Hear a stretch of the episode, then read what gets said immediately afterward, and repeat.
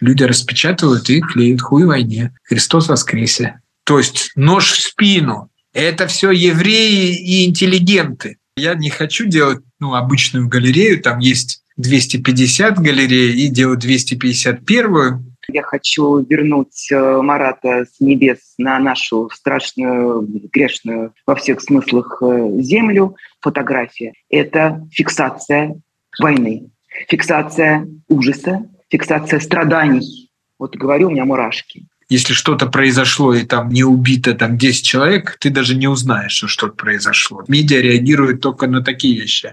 Я не могу на это смотреть. Не могу. Это не военные преступники. Это люди, которые решили выпустить дьявола из каждого гражданина этой страны.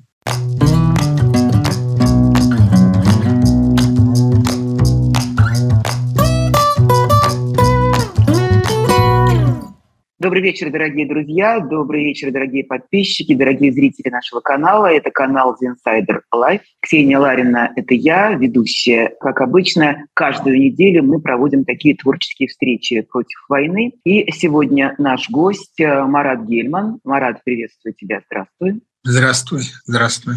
Марата Гельмана мы обычно представляли раньше галеристом. Потом пришло время, и он сказал, я больше не галерист, не представляйте меня так.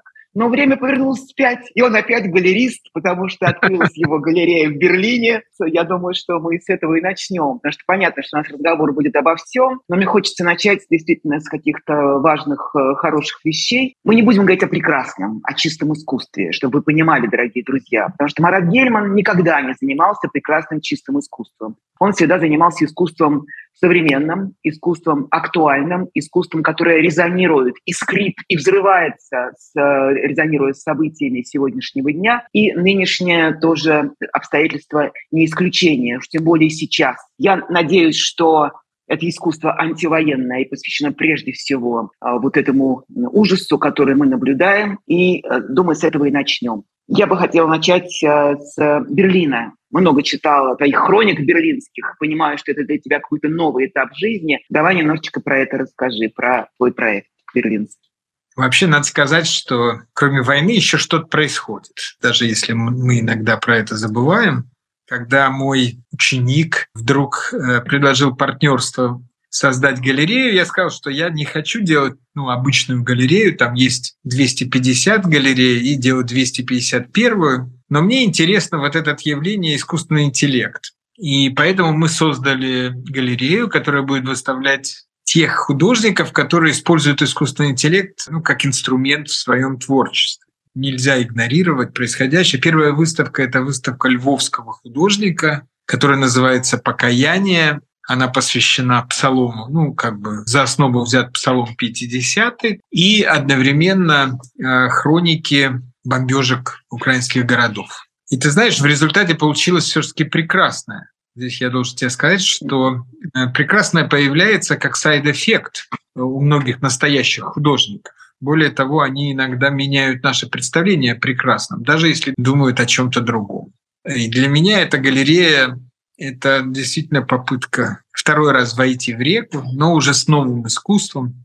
Что касается художников, с которыми я всегда сотрудничал, я как куратор выступаю уже в других немецких галереях. И вот там 29 апреля мы открываем большую выставку Алика Меламида. Вот эта галерея Гильман Унбекант, эта галерея будет вся посвящена цифровому искусству, как бы искусству будущего. Тогда у меня к тебе такой вопрос. Мне кажется, что похожим занимался скоропостижно скончавшийся, совершенно несправедливо рано ушедший Дима Врубель. Вика Тимофеевой в Берлине, как я поняла, была вот именно там галерея, которая связана была в том числе и с новыми технологиями, с 3D и прочее, прочее. Нет ли у тебя в планах сотрудничества с Викой Тимофеевой? Ну вот смотри, там то, что делали Рубель и Тимофеева, это как бы другая ветвь, это вот та ветвь, которая занимается Цукерберг, метавселенная. То есть речь идет о том, что человек условно говоря, зритель помещается в некое виртуальное пространство и там встречается с искусством. То, с чем я работаю, это вполне традиционная галерея, у нее есть стены, потолки, семиметровые, роскошные, видео на стенах висят, работы, но сами работы созданы с помощью либо искусственного интеллекта, либо так называемое генеративное искусство. То есть для меня технологии как бы перестали быть инструментом, а стали важным фактором искусства. То есть вот представь себе, там, например, у Леонардо да Винчи у него было два блокнотика. В одном он рисовал, художник, а в другом он чертил, инженер. И вот с тех пор весь мир делится на физиков и лириков. Мы говорим гуманитарии, технократы, да. И вот наступил какой-то момент, там 2022, 2023, 2024 год, со времен рождения Иисуса Христа, когда эти две фигуры соединились и делают вместе. Мне кажется, это очень важный исторический момент, который переживает человечество. Раздел на гуманитариев-технарей перестает быть актуальным. Обучение искусственного интеллекта, ну, надо быть гуманитарием. Как бы понятно, что это вершина некого такого технического как бы совершенства. То есть я просто к тому, что у меня ощущение, что мы вот сейчас находимся в какой-то точке поворот примерно такой же поворотный, как, допустим, когда-то во Франции там салон отвержен. Ну, просто поворотный момент в истории искусства, когда самые такие важные вещи, с одной стороны, подвергаются сомнению, с другой стороны, прорываются. Ну, в общем, это очень интересно, потому что даже в искусстве очень многое менялось, но начиная с восьмого века, например, авторство не только в том смысле, что вот кто-то подписал картину, а в том смысле, что уникально, что художник обладает каким-то своим уникальным языком, ты его работу Почерк. узнаешь почерком среди работ других, это считалось очень важно. Важно быть другим, узнаваемым, и вот это авторство. Искусственный интеллект, он как бы собрал в себя многое, получившийся результат работы, допустим, художника Андрея Базюты и искусственного интеллекта Majority, оно чей? Кто автор? Условно говоря, подвергаются сомнению самые такие основания нашего представления о том, что такое искусство. Мне это очень интересно. Что касается нейросети, Сейчас она так распространена в сети, она рисует совершенно удивительные картины, которые в голову не придут никакому художнику. Особенно меня породили политические сюжеты, связанные, допустим, с этим коленопреклонением Путина перед э, товарищем Си. Я была просто в шоке. Думаю, как же так? Вообще потрясающе. И действительно можно полностью замещать реальность. В этом смысле вот тебе вопрос, что это меняет не только в искусстве, вот это появление вот этих вот сюжетов, этой параллельной вселенной, что это меняет в принципе в, в нашей человеческой жизни. Это же может стать полным замещением реальности. Можно придумать все, что угодно, придумать любого человека, любую биографию, любые поступки, любые решения. Ну, мне кажется, что вот э, сейчас такой энтузиазм, и нам кажется, любые Почему любые? Потому что мы еще не достигли границ. Но через некоторое время мы все-таки поймем, что можно, а что нельзя. Море точно нельзя настоящее море, да, там и так далее, и так далее. То есть пока все то, что делает э, машина, касается зрения и слуха. То есть остальное пока еще находится в реальном мире. Но что это означает? Была такая концепция Платона, о том, что все идеи, все сюжеты, вообще все уже существует, и оно находится где-то. И каждый из нас просто достает это и дарит, ну или продает пишет роман, рисует картину, закон открывает какой-то физики, а на самом деле он пользуется неким общим плато, в котором все эти идеи уже существуют. Искусственный интеллект реализует вот эту платоновскую идею. И главное, что нас ждет, это вот, как мне кажется, переосмысление понятия авторства. То есть это интеллектуальная собственность, это вот это все как бы общее. Например, в музыке искусственный интеллект рванул э, за счет э, гостиниц и баров. Дело в том, что там всегда должна быть какая-то музыка, хорошая, мягкая, спокойная, но неважно какая. И им приходилось платить композиторам для того, чтобы это делать. Сейчас они никому ничего не платят, а есть специальный искусственный интеллект, которым ты задаешь, какого типа музыки ты хотел бы. В общем, все, все, все, и она тебе дает музыку свободную от авторских прав.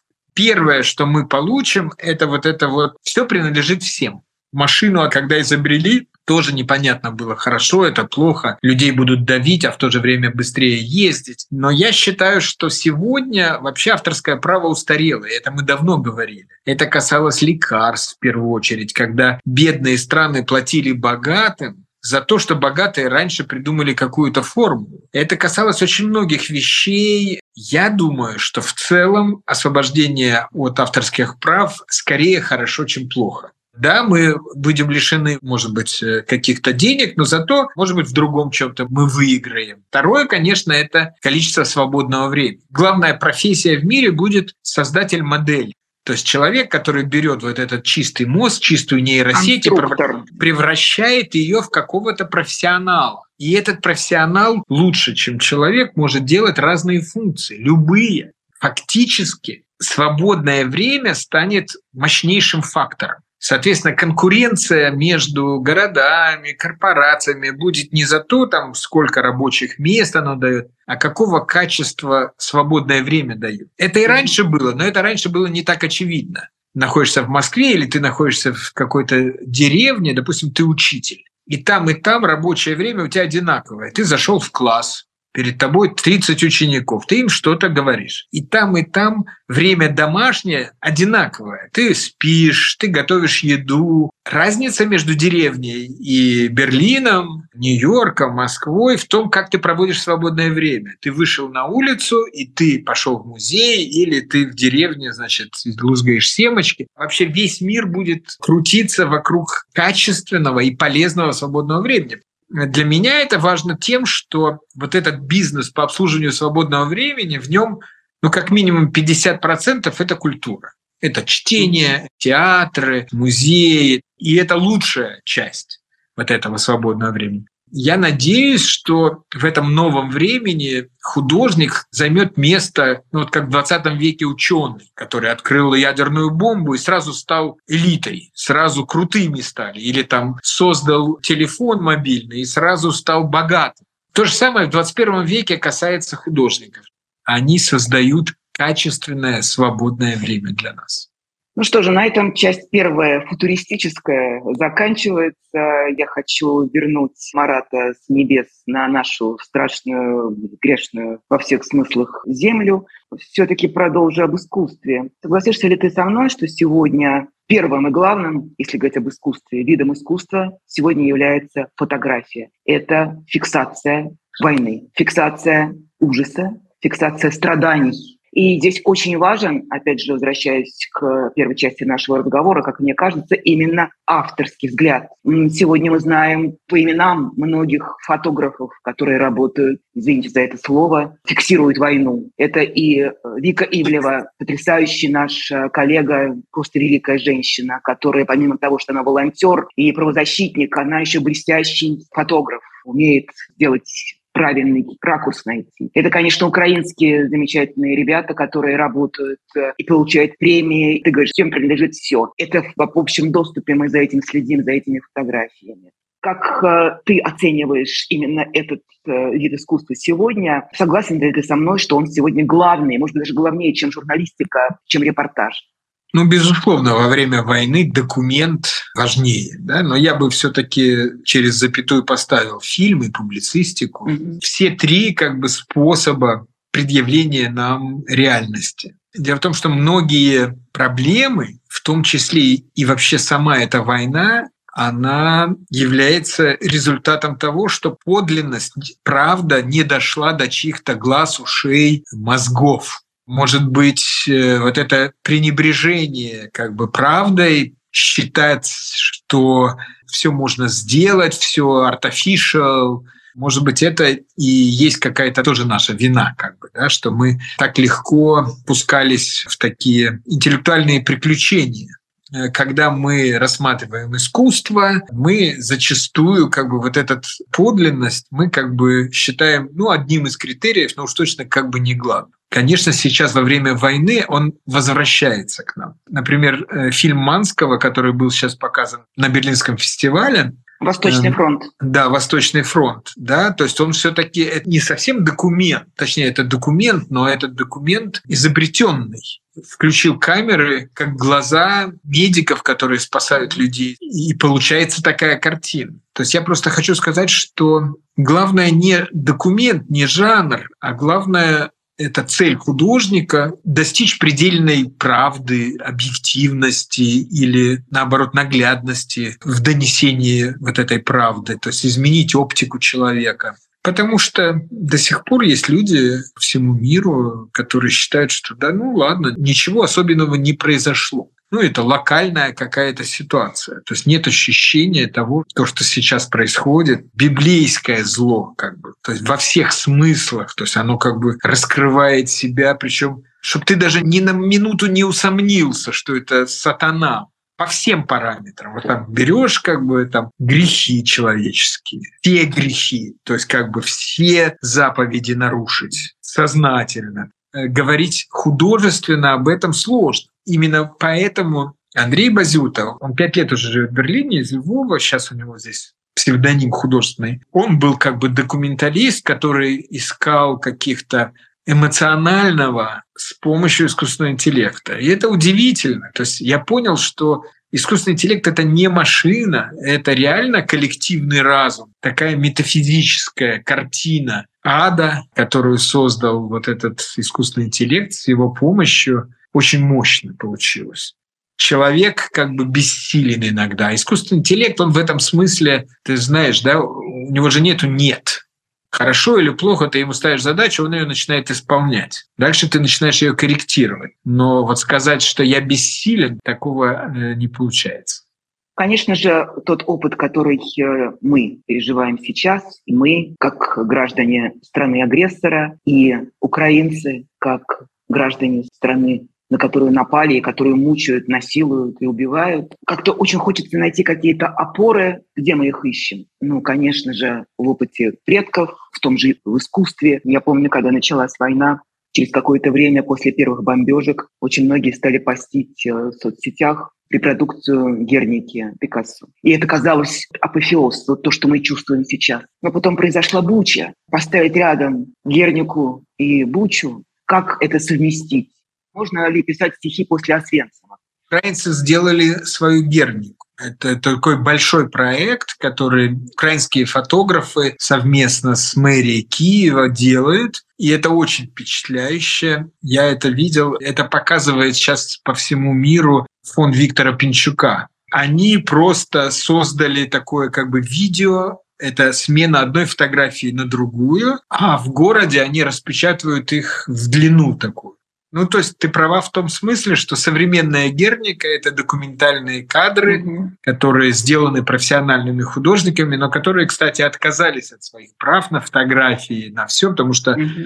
там их тысячи, и там невозможно каждый раз писать. Вот это. И это очень сильное впечатление производит. То есть при том, что кадры документальные, они воздействуют вполне художественно. Новости или там медиа, они передают главное — если что-то произошло и там не убито там 10 человек, ты даже не узнаешь, что что-то произошло. Медиа реагирует только на такие вещи. А художник реагирует, конечно, у него другая оптика. Он вдруг видит какие-то вещи, и он нам их показывает. И эти вещи нам говорят что-то очень важное, может быть, иногда более как бы достигают цели больше, чем просто информация о погибших, потому что, знаешь, люди уже устают, сегодня погибли, завтра погибли. А в чем эффект влияния, воздействия на публику этой правды страшного факта? Ведь мы про это тоже говорим, что как бы есть два вида реакции защиты. Не замечать вообще, как про Бучу говорят, это постановка. Какие ваши доказательства? Второе, ну просто я не могу на это смотреть. Не могу. Я прочитала твой пост, состоящий там как объявление, как крик, что ты пишешь, я посмотрел видео, как живому человеку отрезают голову. Точка. Все. Вот говорю, у меня мурашки. Что это для тебя?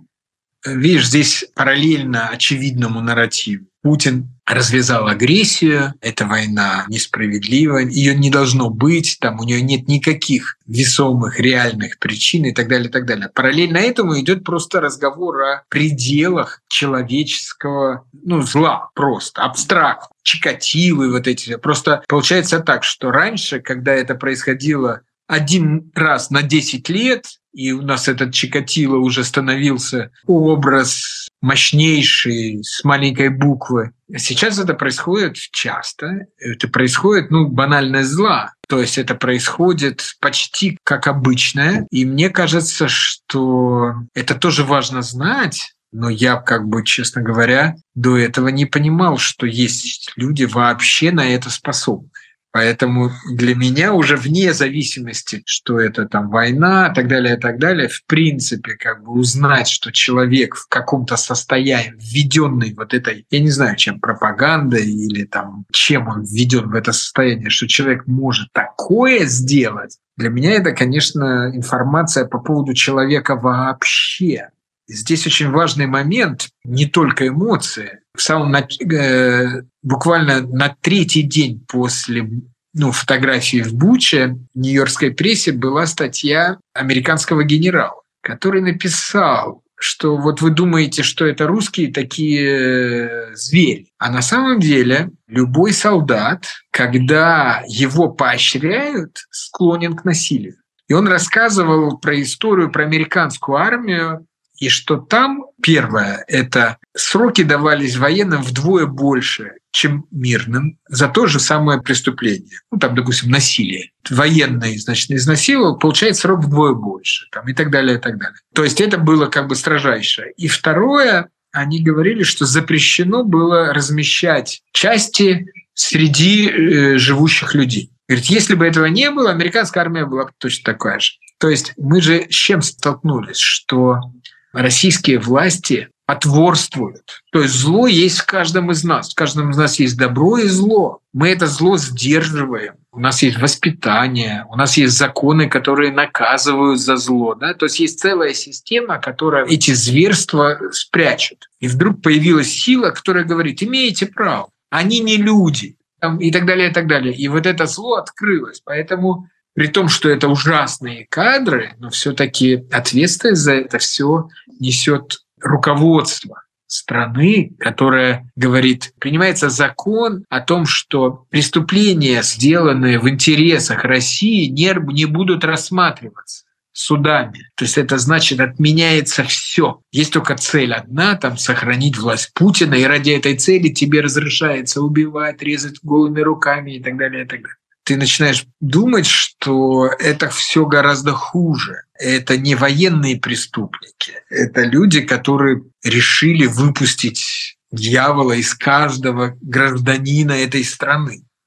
Там есть еще один момент. Я слышала такую оценку одного из военных экспертов украинских по поводу этого видео, что здесь есть еще и такой момент, почему его слили. Ты же понимаешь прекрасно, что это не просто так, не тайная съемка, это сознательная акция, что это такое своеобразное приглашение всех людей с безумными фантазиями. Вот как ты говоришь, маньяки, их много на земле, и здесь вдруг им дают возможность сделать это совершенно безнаказанно. Мало этого, сказать им, что ты-то нам и нужен ты нам нужен для того, чтобы справиться, как, наверное, в их логике с этим мировым злом. Нам нужны ваши криминальные наклонности. Именно. Я все время думаю, ну хорошо, даже если сказали можно, вот скажи Гельману, можно убивать, насиловать, грабить? Он что, побежит насиловать детей, женщин и воровать стиральные машины? И испражняться на пороге дома у своего соседа? Нет же, правда? Значит, что-то другое действует помимо разрешения. Какие-то еще инстинкты или не знаю, что там, какие рецепторы включаются. Я все время спрашиваю, какое кино мы могли бы вот сегодня посмотреть, чтобы понять, что происходит с нами. И вдруг, сейчас слушаю тебя, вспомнила фильм, который был всеми поругаем. По сути, это человек, который действительно предвосхитил, увидел все, что происходит. Это Ларс фон Триер и дом, который построил Джек. Абсолютная расклад, вот такой вот э, расчлененка абсолютного зла на глазах.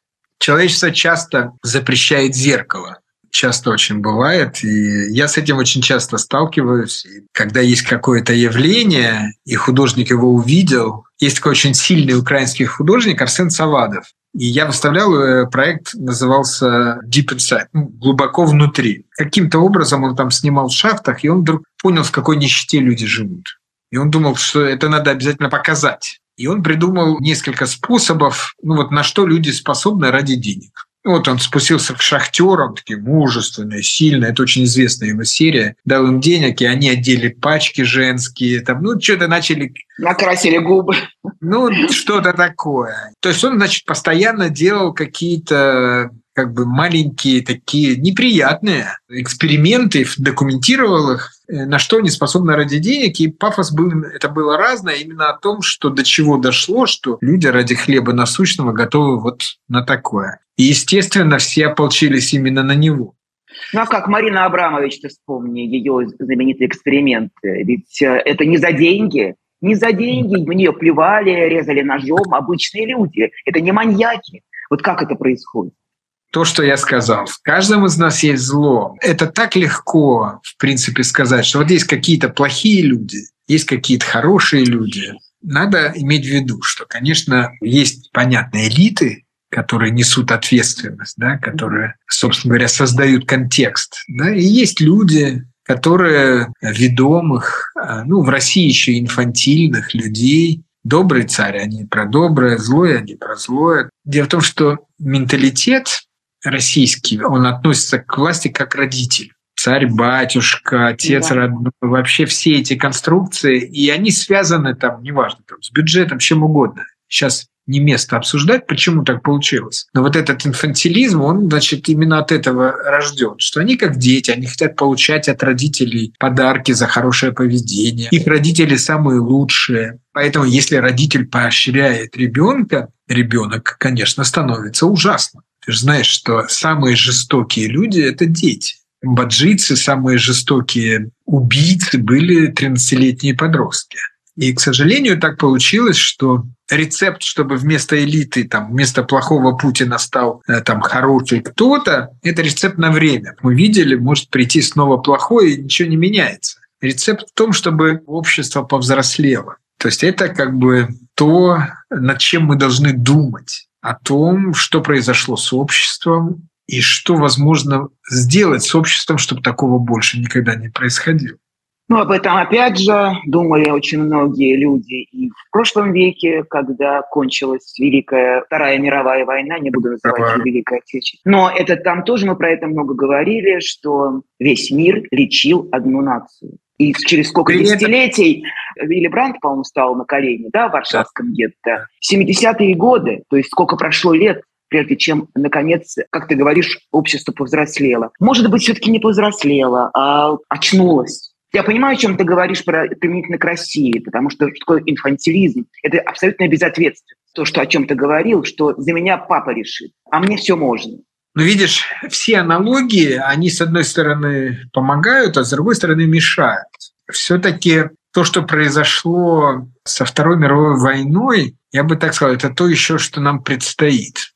В Берлине есть такая выставка «13 лет. Как это могло случиться?». Там прямо вот с дня прихода Гитлера к власти и до самоубийства. То, что у нас сейчас происходит, это гибрид Первой и Второй мировой войны потому что Первая мировая война – это была война, которая впервые каждый день про нее в тылу читали в газетах. И немцы читали, что они побеждают каждый день, что там берут, вот как сегодня этот э, представитель э, Министерства обороны, взято то-то, убито то-то. Ну, идут, идут, то есть побеждают. И вдруг бах, подписали капитуляцию. И на этом вылез Гитлер. То есть нож в спину. Это все евреи и интеллигенты. И на этом ресентименте вырос национал-социализм. Наша ситуация немножко такая, но немножко и другая. То есть в этом смысле надо очень-очень думать, что будет после. Будет это поражение, как это будут объяснять. Мы же понимаем, что это не завершится там украинским флагом над Кремлем. Все сложнее. У меня шестеро детей, конце концов, я, например, там послушный сын своего отца. Если мне отец говорит, брось, выбросься в окно, я же не выброшусь. Все, я в этот момент перестану быть послушным сыном. Ну, все равно я думаю... неправильно. Я спорю, я спорю, Марат. Мне не нравится эта аналогия. Государство и гражданин, отец и ребенок. Нет, не должно быть так. Я тоже считаю, что так не должно быть, но я могу попытаться объяснить, почему все-таки так есть. Мне задают вопрос, ну а как так получилось? Украинское общество и российское. Ну там до 90-го года вроде вместе все происходило то же самое. Да. Люди перемещались, перемешивались. Что произошло за эти 30 лет? А все очень просто. Как формируется бюджет Украины? Люди работают, платят налоги. На эти налоги существует государство. Государство – слуга людей. Как формируется бюджет э, России? Добывается нефть, она получает государство, и часть этих денег государство делится с людьми. Просто элементарно. Там государство живет за счет людей, и поэтому люди его критикуют, меняют. Здесь люди ждут от государства подачки, формирует его вот этот инфантилизм. Есть еще несколько причин, связанных с этим, но это, как мне кажется, многие люди живут за счет государства. Сейчас ведь невероятный подъем айтишной экономики в России, mm-hmm. потому что государство основной заказчик. То есть они не живут в реальном рынке, а у государства задача – это импортозамещение. А общество должно повзрослеть, это значит, общество должно стать критичным. Я хочу сказать, что другие общества, немецкое, французское, английское, тоже когда-то были так, но там что-то поменялось. Второе очень важное, это, я не знаю, насколько это сейчас интересно вообще про Россию, но совесть вместо справедливости. То есть апелляция к совести начальника вместо попытки выторговать справедливые отношения. Я так скажу, мы должны сейчас думать о том, чтобы это не повторилось. Мы мало можем сделать для того, чтобы это прекратилось, но мы можем думать и сделать что-то для того, чтобы это не повторилось. Может быть, нужно говорить не о прекрасной России будущего, а именно возвращаясь к той выставке в Берлине, как это с нами произошло, 13 лет, да, а вот, ведь да. все равно, прежде чем понять и написать рецепт, что сделать для того, чтобы это не повторилось, надо понять, как это произошло, когда. Это же не 13 лет получается. Вот ты считай, когда прозвучали первые взрывы. Для меня это точка отсчета 99 год. Гурьянова печатник. И что? Договор с ними пошел негласный боялись поверить тогда, первые были когда признаки, когда общество, и мы в том числе, я про себя могу так сказать, мы даже боялись подумать в эту сторону, а не то, что принять на веру, что это может быть, что такое может сотворить государство со своими собственными гражданами. Дело историков разобраться. Если помнишь, был такой Бурбулис, Конечно. И он э, мне говорил, что главная проблема вообще в 93 году Ельцин не сделал две вещи. Первое – это все-таки ну, запретить коммунистам, бывшим сотрудникам КГБ, занимать государственные должности и избираться. И второе – это вынести Ленина из мавзолея. Проблема в том, что Горбачев, Ельцин, так как они были частью этой прошлой системы, они могли ее модернизировать, но уничтожить они ее не могли. Ну как мог Ельцин, который сам был секретарем ЦК, подписать указ, запрещающий руководителям коммунистической партии занимать государственные должности? Не модернизировать Российскую Федерацию, не пытаться, а давай отменим эти законы или там те, а просто переучреждать надо. То есть эту тему надо закрыть, и надо заново строить государство на территории, которую ныне сегодня э, занимает Российская Федерация. Может быть, не одно, но в этом нет никаких проблем. Сейчас очень важно не прекрасная Россия будущего, не модернизация российского общества. То есть надо отказаться от каких-то стратегий, которые нам казались правильными. Ты, собственно, и участвовал в этом строительстве как э, политтехнолог. Тебе часто предъявляют это я сам себе предъявляю. Ключевые моменты были там действительно в 99 году, когда э, самоуверенность такая наша была. Так или иначе, это моя как бы ответственность, моя э, вина. Взгляды меняются, отношения меняются, а биография не меняется. То, что совершено, то совершено. Ты совсем по-другому смотришь на Путина, на то, на пятое, на десятое. Ты стараешься компенсировать то, что ты сделал, за что тебе неловко, тем, что делаешь хорошо, но ты не можешь изменить биографию. Если у тебя в биографии была какая-то строчка, то она останется. Даже если ты поменял взгляды, и, значит, ты теперь э, главный борец против чего бы то ни было. Для того, чтобы вместе с Гельманом не пришли еще какие-то из прошлого, лучше, я говорю, давайте просто отменим. Всех, кто участвовал в прошлой жизни, не допускаем к власти в будущем. Казалось бы, это кода, но я не могу не спросить про русский Берлин, вообще эту тему иммиграции чуть затронуть э, в финале нашего разговора. Мне показалось, что тебе это было невероятно интересно во все это погрузиться и действительно увидеть какую-то новую Россию, извините за это выражение, простите, пожалуйста, дорогие друзья, которая за пределами России прорастает. мне кажется, я вот тоже издалека, со стороны наблюдаю, мне кажется, этот процесс идет, эта Россия есть, ты ее не спрячешь никуда. Твои впечатления от русского Берлина? Ну, знаешь, ну, во-первых, русский Берлин здесь просто самый яркий, а так это и русская Рига, и русский Тель-Авив, то есть несколько... И Будва. И Будва, да. Но в целом я бы так сказал, что русское искусство оторвалось от почвы, в каком-то смысле оторвалось от проклятий территории. И вполне возможно, что это станет каким-то стимулом нас оторвали от почвы, там, где нам комфортно. И вполне возможно, что ощущение не просто не умерла, как бы, да, а кипит все. Тем острее ставится вопрос о том, а как же это произошло при такой насыщенной как бы ткани культурной, которая есть вот у нас, на последнем форуме как раз в Риге выступил с таким пафосом, что если мы рассмотрим уехавших, то российская культура максимально уехала. Можно говорить о том, что как минимум половина, и что мы представляем в той или иной степени российское общество. И Аришка мне говорит, ну, Марат, ты не прав. Всегда так было, что общество в России ордынское, а культура европейская.